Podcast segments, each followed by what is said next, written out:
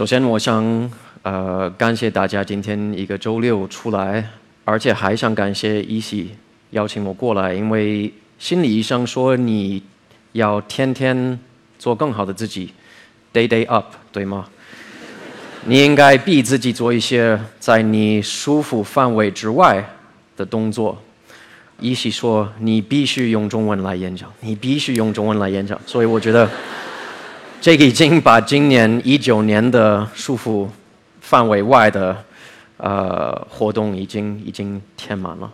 啊，我叫罗朗，不知道有没有观众的朋友认识我？认哦，OK，好，认识我的人应该就是因为这样认识。我二零一三年到二零一六年给了。两任美国驻华大使做呃厨师和管家，经常宣传的就是这方面的我，但还有另外一方面，就是特别热爱中国传统美食的一个人，一个普通的厨子。可能是不是所有这边的人是广州人，应该就是中国各地的朋友都有，是吗？那你应该看到就是这些风景的。啊，各种各样的都有。这个是青海，这个是新疆喀什，这是内蒙、陕西，还有贵州、北京也有了。很多人问我的时候，就是采访我会被问的：中国对你最大、最深刻影响的是什么？啊，从一个厨师的角度，肯定是吃的方面。但再往深一层的解释是，我来中国的第一次，九八年我。我不告诉你我多少岁。九八年的时候，我发现中国和美国饮食系统和环境是完全不一样的。怎么不一样呢？就是在美国，农村是农村，城市是城市，郊区就是县城，都是非常分开的，而且很明显的分开。如果你是在一个农村长大的，挤奶、养鸡、放羊、放牛、种地的什么，你都有这个经验。如果你不是，你完全没有这个概念，你没有接触过任何这种天然饮食系统的特点。多可爱的我！你看这个，小时候本来我是特别喜欢吃，从小我最好的记忆就是吃的。这个是在华盛顿 D.C. 啊，我爸在那边军队的时候，在河边。右手边是后来去 Kansas 州，就是我现在父母住的地方，就是烧烤非常出名的。原来我就是认为吃的是填好肚子。十五岁的时候，在美国开始在一个中国餐厅工作，待了四五年的时间。我在这个餐厅。叫 Formosa，就是龙柱这个餐厅，我觉得非常的舒服。我觉得那些人就是跟家里人一样的。这个时候，我开始问我自己：为什么我在这？这么莫名其妙的一个一个地方。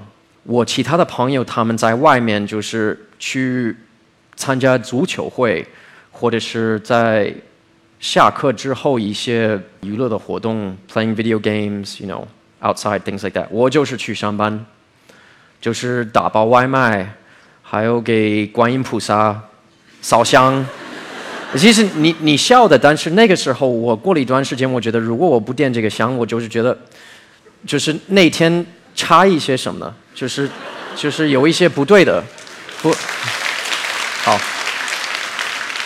观音菩萨，感谢你。呃，还有喝茶。还有吃饭，我就是这个东西，慢慢的就是吸收到我的生活当中，变成我我本人一部分。那个时候我还记得很清楚是什么时候，我觉得我这一辈子的梦想就是开全世界最好的中国餐厅。高中毕业之后，我就是去了一趟上海，你看这是九八年的，我 谁说的？谢谢再数一下这个人有多老。OK，我在上海师范大学。你在上课的时候学什么？那个时候我们没有很方便就长途的电话或者是邮箱。那个时候学校校园只有一台电脑，而且都是那种插电话的。有没有九零后之前生的人在这里吗？就是那种声音，就是嗯嗯嗯，这样就是连接的，对吗？要等了一整天排队才可以发邮件，然后我们就是写信。我父母收到他们信很开心，就说你看到什么很有意思，你学到什么，你就去长城吗？你去呃杭州、苏州这些地方。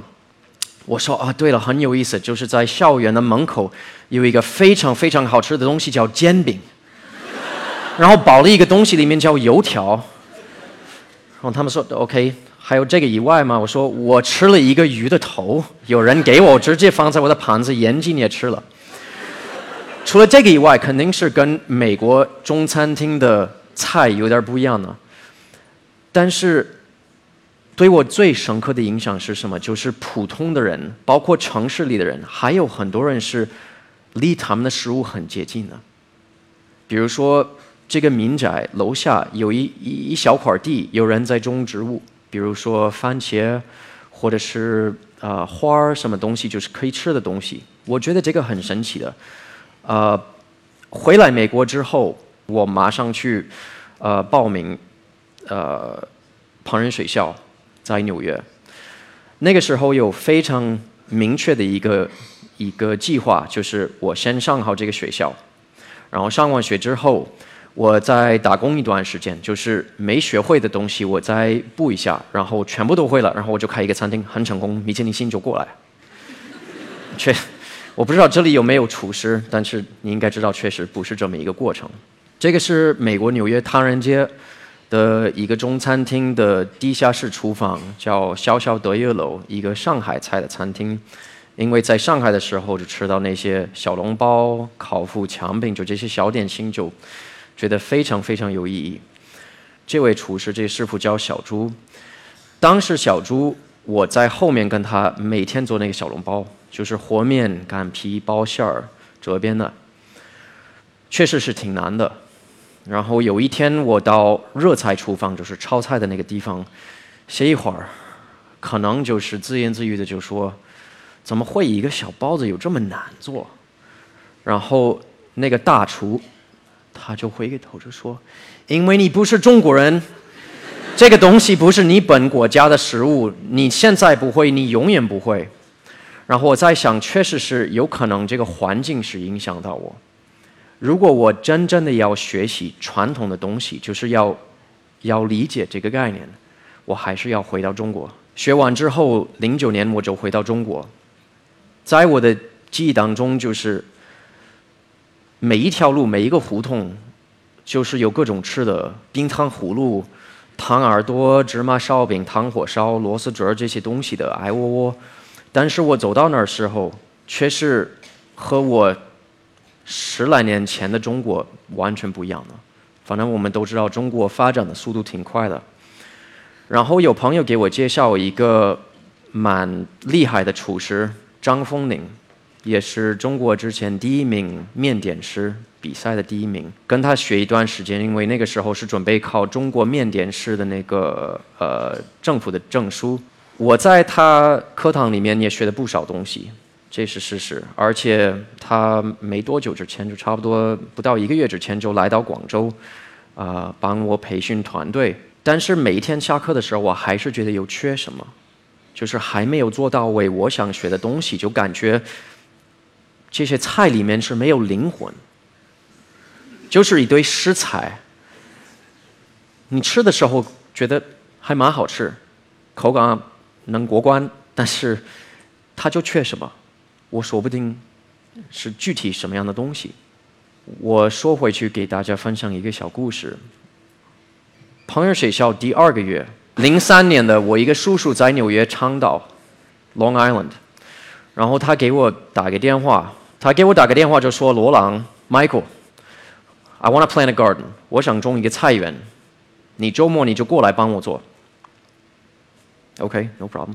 我还记得非常清楚，那是四月份。四月份的纽约长岛还是有一点点冷，但是太阳现在已经开始出来，天天就出来了。太阳大，很凉快。比较早我就出门的，穿的外套什么，就拿他的那个那个铲子就开始准备那块地。可能是忙到中午，没有喝水，没有吃，没有休息，就脱外面的那个外套。然后突然。太阳就晒到我的脸上，我就歇了一会儿，然后就感觉脸就是很温暖的感觉，然后我就舔了嘴，就能感觉到有一些泥土的颗粒，我能尝到就是我皮肤上有盐，因为出汗，听到鸟在唱歌，听到风吹，然后我突然感觉我是穿越时间。如果不看我自己的衣服，不看旁边我我叔叔的那个房子，可能我不知道我是是哪个时代出现，可能是二零零三年，或者是先时代一万年之前。我只感觉现在突然很神奇的一种感受，就是我跟所有之前活的人，所有中国地，所有反地的。现在有一个无障碍、直线沟通的一种一种状态，从来没有忘记。我上完学之后，在北京的烹饪学校，我去我这个朋友的一个小农村，在贵州流盘水西边一个小小的地方。然后那个时候，我就他们邀请我过来帮他们再念猪。他们有养了两三头猪，说你帮我们宰猪，你可以看一下我们怎么腌制。其实，在美国，我经常会吃培根、香肠、就腊肉这些东西，但是从来没有做过，而且我没有看人会做这个东西。因为美国，如果你想做一道菜是有培根还是香肠，就是辣味的东西，那就很简单，上车开到超市买拿回家做。但是我没有看人自己。养猪、杀猪，然后加工的。那个时候有一天就是休息，就是刚杀完猪，就是腌制的，挂在他们的一个一个小熏房，然后在等着他们，就说我们现在开始种这个土豆、洋芋，他们叫洋芋。突然我有同样的那种感觉。回到北京之后，工作了一段时间，在一个酒店，然后我就说，我知道我想做什么，我知道为什么。我以前学过的东西是没有我想要的那种感觉，是那些食谱是不活着的，因为我要走到每一个地方，这个菜是哪里来的？我要从那些农民的手里才学到这些技巧。我发现就是食材、烹饪的技巧，对我来说最有意思，在路上的就是储存食物，比如说腌制的、泡的。晒干的、熏的这类的东西，储存食物是我们人最早烹饪方法。没有储存食物的呃高科技之前，我们就是要靠大自然出现的东西才能生存，才能吃饱。所以就是全世界各地在不同的时候发现动物是可以养的，然后。我们可以控制这些食物的新鲜度，比如说腌制、晒干，就我们刚刚说的那个腊肉，或者是酸面，就是东西可以发酵，还是可以保存，而且是增加它的营养，对我们身体很好。那就是文化，这个是对我来说是文化的来源。二零一零年，我跟我最好的朋友一个湖北人，我认识他也是在张老师的课。他是从重庆骑自行车到拉萨，拉萨到北京。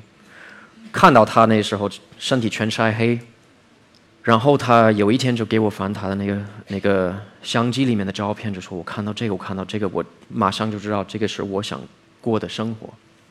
所以我就上路一段时间，然后去每一个地方，我很明确的知道，如果你要学会川菜，川菜的灵魂是什么？只有四川人吗？有没有？一个 OK，反正灯太太光了。是什么？什么灵魂？对我来说就是豆瓣酱、腊肉、花椒、公椒、青花椒这类的东西。就是豆瓣酱那是发酵品，腊肉那就是腌制品，都是储存食物的方法。上海是一样，雪菜、酿酒、火腿，其实中国各地方都有这些东西。那我就开始，在 I became obsessed with it。我去的每一个地方，我就是要找最原始原味的储存食物的方法。从学习这个，还是回到九八年，我发现文化不单是看的，或者是听的，文化也是吃的。我发现我学习这个东西的时候，而且是别人做这些储存食物这个活动的时候，他们就是在动作的文化、活着的文化。这个是也是贵州那个朋友的家，这个是二零一四年我去拍的。这个就是什么？谁知道？这是他们的冰箱。其实人类的历史大部分的都是这样的。一百年之前，我们都是大概过这种的生活。然后，这个是成都，看那个腊肠吗？流口水。这个下面呢，就是这一角。这个是安徽，安徽那边你看就是有那个腌鸭、鸭子那些东西，水多了。然后这个也是贵州，这个是水城火腿，他们那儿的火腿，卫宁的火腿也很出名的。这个是青海和甘肃的边境的，在右手上面那也是安徽和江西的交边的。然后下面那些腊肉和呃风干肉，还有猪鼻子肉那些猪脸肉的，这个是四川内张。我觉得有意思在这里是什么？你看到在这个位置有什么特点？这是藏族朋友家，他们就是宰了一头羊，然后要处理它身上所有不同的东西，有一些东西是直接吃。有一些东西是关香肠，就像现在他们做的一样。但是这个活动、这个动作有什么有意义的地方？你看的就是有老的，有年轻的，有男的，有女的。其实储存食物是一家要一起做，一个村要一起做。这个是我朋友家，就是那年我们在住，然后这个是他们的小熏房。你看看这些肉挂在这儿，然后这个就是要烟熏的地方，包括狗它也参加。什么什么东西到地上，它就会处理，你不用担心了。那这个呢？这个是两个不同地方的泡菜。这是山北刘进塔一个小地方，就是在往山木往东走，差不多有五六十公里的。他们那儿除了圆白菜、大白菜的泡菜，他们有另外一种，就是沙盖，当地的一个吃的。当时我去那家这个农场，他们的女儿刚从大学回来。然后我跟他谈了，就说：“你是想念老家，就是哪一方面最想念呢？”他就说：“肯定是吃的，但是没关系，我妈一个月、两个月一次，她就会送一些这些沙盖和泡菜到我的宿舍，然后我自己可以享受。”然后问他：“你会做这个吗？”他说：“我不会。”那你妈妈不做之后怎么办呢？其实没有想过，也许超市可以买，或者是邻居的家也可以买。三年之前，我回到他们那儿，农村一个人都没有，全部是把那些农村的那个老房子锁起来，搬到城里去，没有人做。现在，这个是陕西的中边，就是西安往西走差不多八十公里，宝鸡那块儿做那个大锅盔，好多层的大锅盔。这个是他们的酸面，还有他们做的酵母。酸面有意义的是什么？在西方国家，面包。比较普遍的地方，我们用的是酸面，比较传统的就是酵母工厂，它呃制作的酵母就是在超市可以买的，那是没有多久的历史。原来都是这种酸面，用一点面粉、水放在外面，它发酵了，发酵之后和一个面团。今天和的面团你揪出来一点点，放在坛子里，再加点水，再加点面粉，第二天、第三天你还是可以接下来用的。传统的办法就是把手放进去和这个面。为什么这个面就会发起来？有酶，有野生的酵母，一些天然的细菌。其实这个细菌全是在我们周围，这个台上有，这个东西上也有，全部环境都有这个东西，包括我们的皮肤上。我觉得这个酵母很有意义，这个酸面很有意义的是什么？很多家族，就比如说爷爷的爷爷的爷爷，一直在有这个酸面，给他的儿子、他的女儿，给他的儿子、他的女儿，就给到你。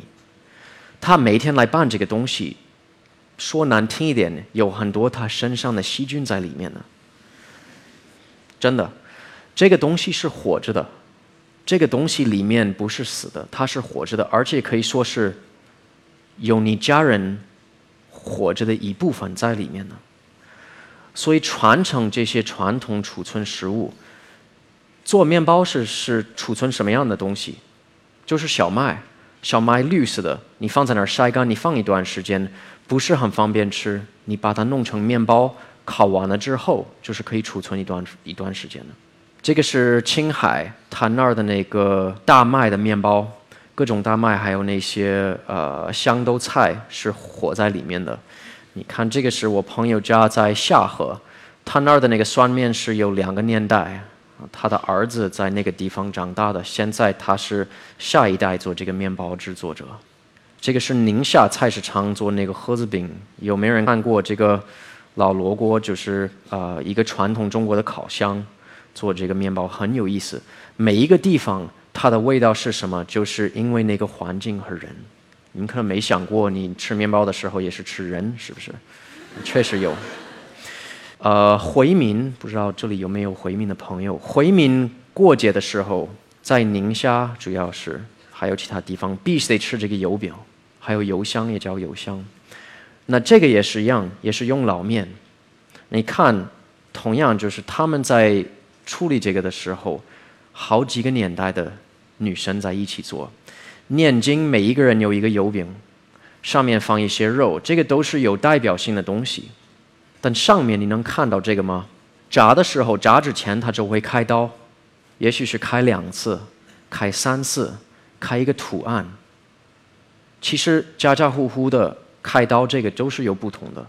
西式的面包是一样的，我们做法棍或者做那些圆球的那个面包，我们就是要在上面开一个口，为什么？蒸汽要出来。这个是有科学的功能在里面的，但是除了这个以外，还有不同的。你看看这个油饼怎样的？你知道是谁做的？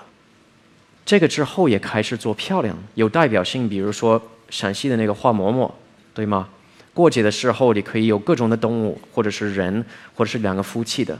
其实全世界很多地方也有类似的东西的。我觉得这个很神奇的。然后当时跟他们谈的时候，那家有三个孩子，一个儿子，两个女儿。然后我记得。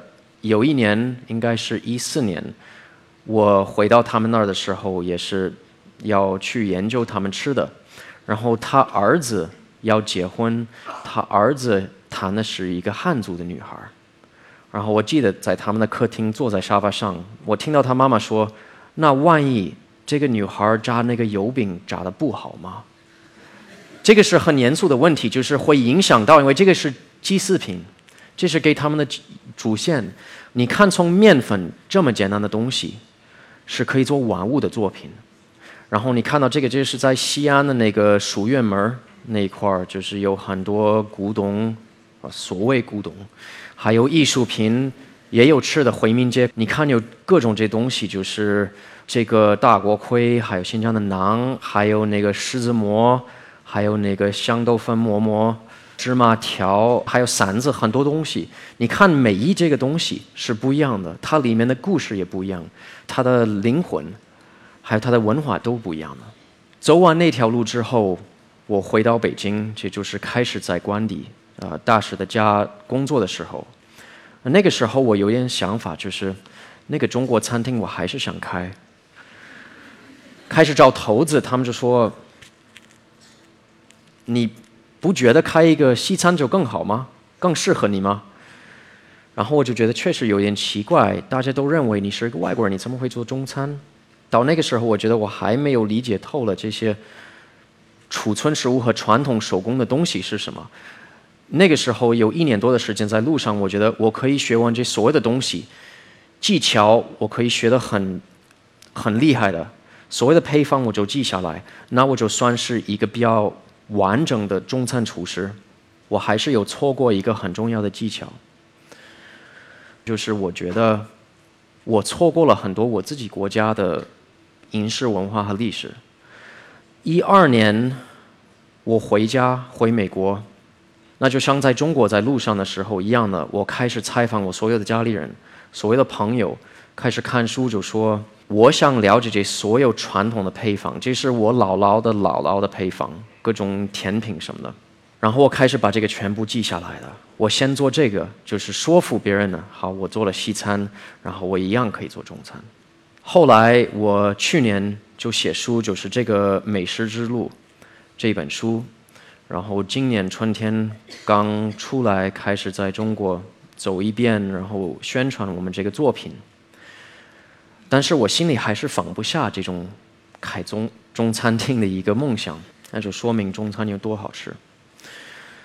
所以最后，我觉得我还是要开。我还是要开一个地方。我觉得最主要的是，所有的东西要是手工的，每一样东西你就看这个桌子是一个北京朋友做的手工的，玻璃杯、筷子、我们的米酒、我们的醋、我们的酱油、大酱，一切炼的油、火锅底全部是手工的，我们自己做。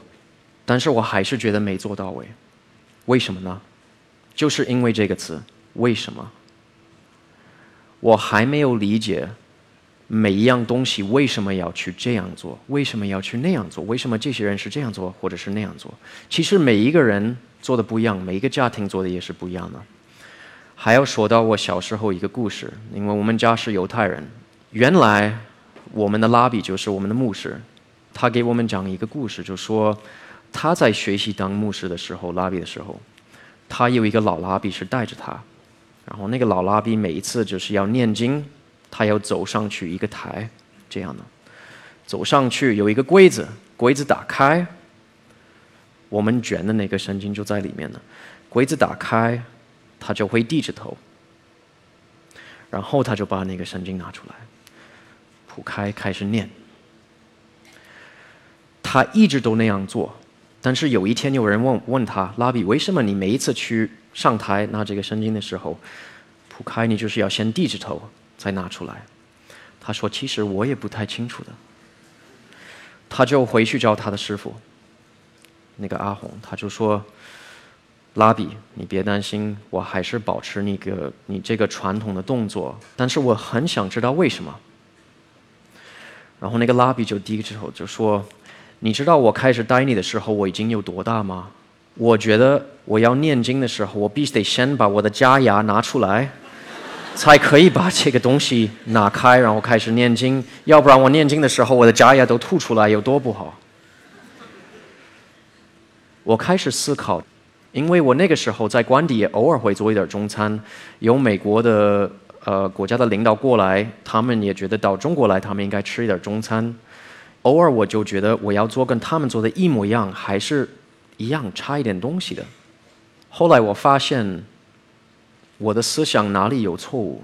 这个是云贵川，就是西南地区的玉米粑粑。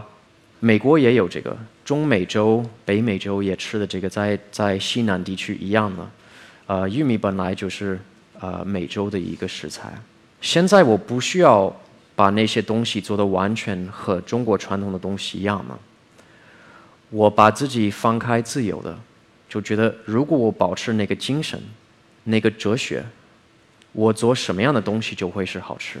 这个是我们现在做的玉米粑粑，这个是内蒙朋友家的手抓手抓肉，现在是我们做的手抓肉。吃过，呃，有面村的朋友应该吃过的，有面村没有给我钱说这个，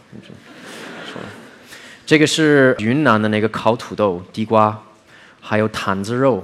坛子肉这个这个东西也是储存食物非常神奇的。我们做的毛豆腐也是云南的毛豆腐，这个是侗族朋友家。还有菜市场这个烤豆腐、毛豆腐，我们做这个叫布依豆腐，在布依族朋友家学习的。他们把那个菜的灵魂和精神抽出来，创作我们自己的东西。其实很多人觉得，就像这个葱花饼，我们自己做的葱花饼。这个是八宝茶。在青海做的这个八宝茶，做一个甜品。很多人认为我们这个哲学是为了让客人吃的很开心，吃的很健康，吃的很有意思，而且这个是。但是我发现是储存食物，通过手工做法来处理食材，不但是给人吃好，通过这些活动也是储存你自己的文化。这个是我们人的故事，而且不是分国家。这个是我们广州荔湾区沙面岛，我今年找到了一个老房子，一百多年的老房子，然后就觉得要开一个文化空间。你们有空也也可以过来，我还是做一点这个可以扫一下。我先不换这个片。我们希望是可以照顾好我们的客人，但是除了这个以外，还是对我来说，现在有更重要的一种目的，不是米其林星，不是得了这个奖，不是被这些媒体采访，而且就是问你自己：你想要在什么样的一个世界活着？生存，bless you。你想要在什么样的一个地方过日子？你想要在一个所有你吃的、碰的、穿的、看的、体验的、享受到的东西，全是大公司、大工厂生产的东西吗？还是你认为这些东西是值得去保留？应该大家都知道我的答案。所以有一些人看我好像就是偶尔虐待我的团队。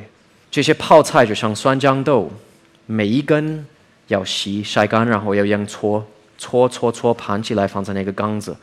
火锅底是从炼牛油开始，或者是炸那些菜籽油。有一部分的东西我们自己现在没有条件制作，但是我们找的是合作伙伴。比如说我们的酱油，我们自己做大酱，但是酱油需要一年两年，那些大缸没地方放。我们有一个合作伙伴，一个小地方在东莞，全手工的，按照完全天然的做法来做，确实味道很美。我可以说是我这一辈子吃的最好的酱油，真的。我希望，而且我相信，每一个你都有家里值得去保留的故事，值得去保留的身份和传统。这个你并没必要。自己开一个地方，你在家里可以开始做面包，你可以做酸豇豆，你可以发酵米酒。其实有无限的东西你可以去尝试。这个不是为了吃饱。现在我们去超市买这些东西，确实是比我们自己做的简单。但是我你要考虑，除了解决这些最基本的问题以外，你要过什么样的日子和生活？谢谢大家。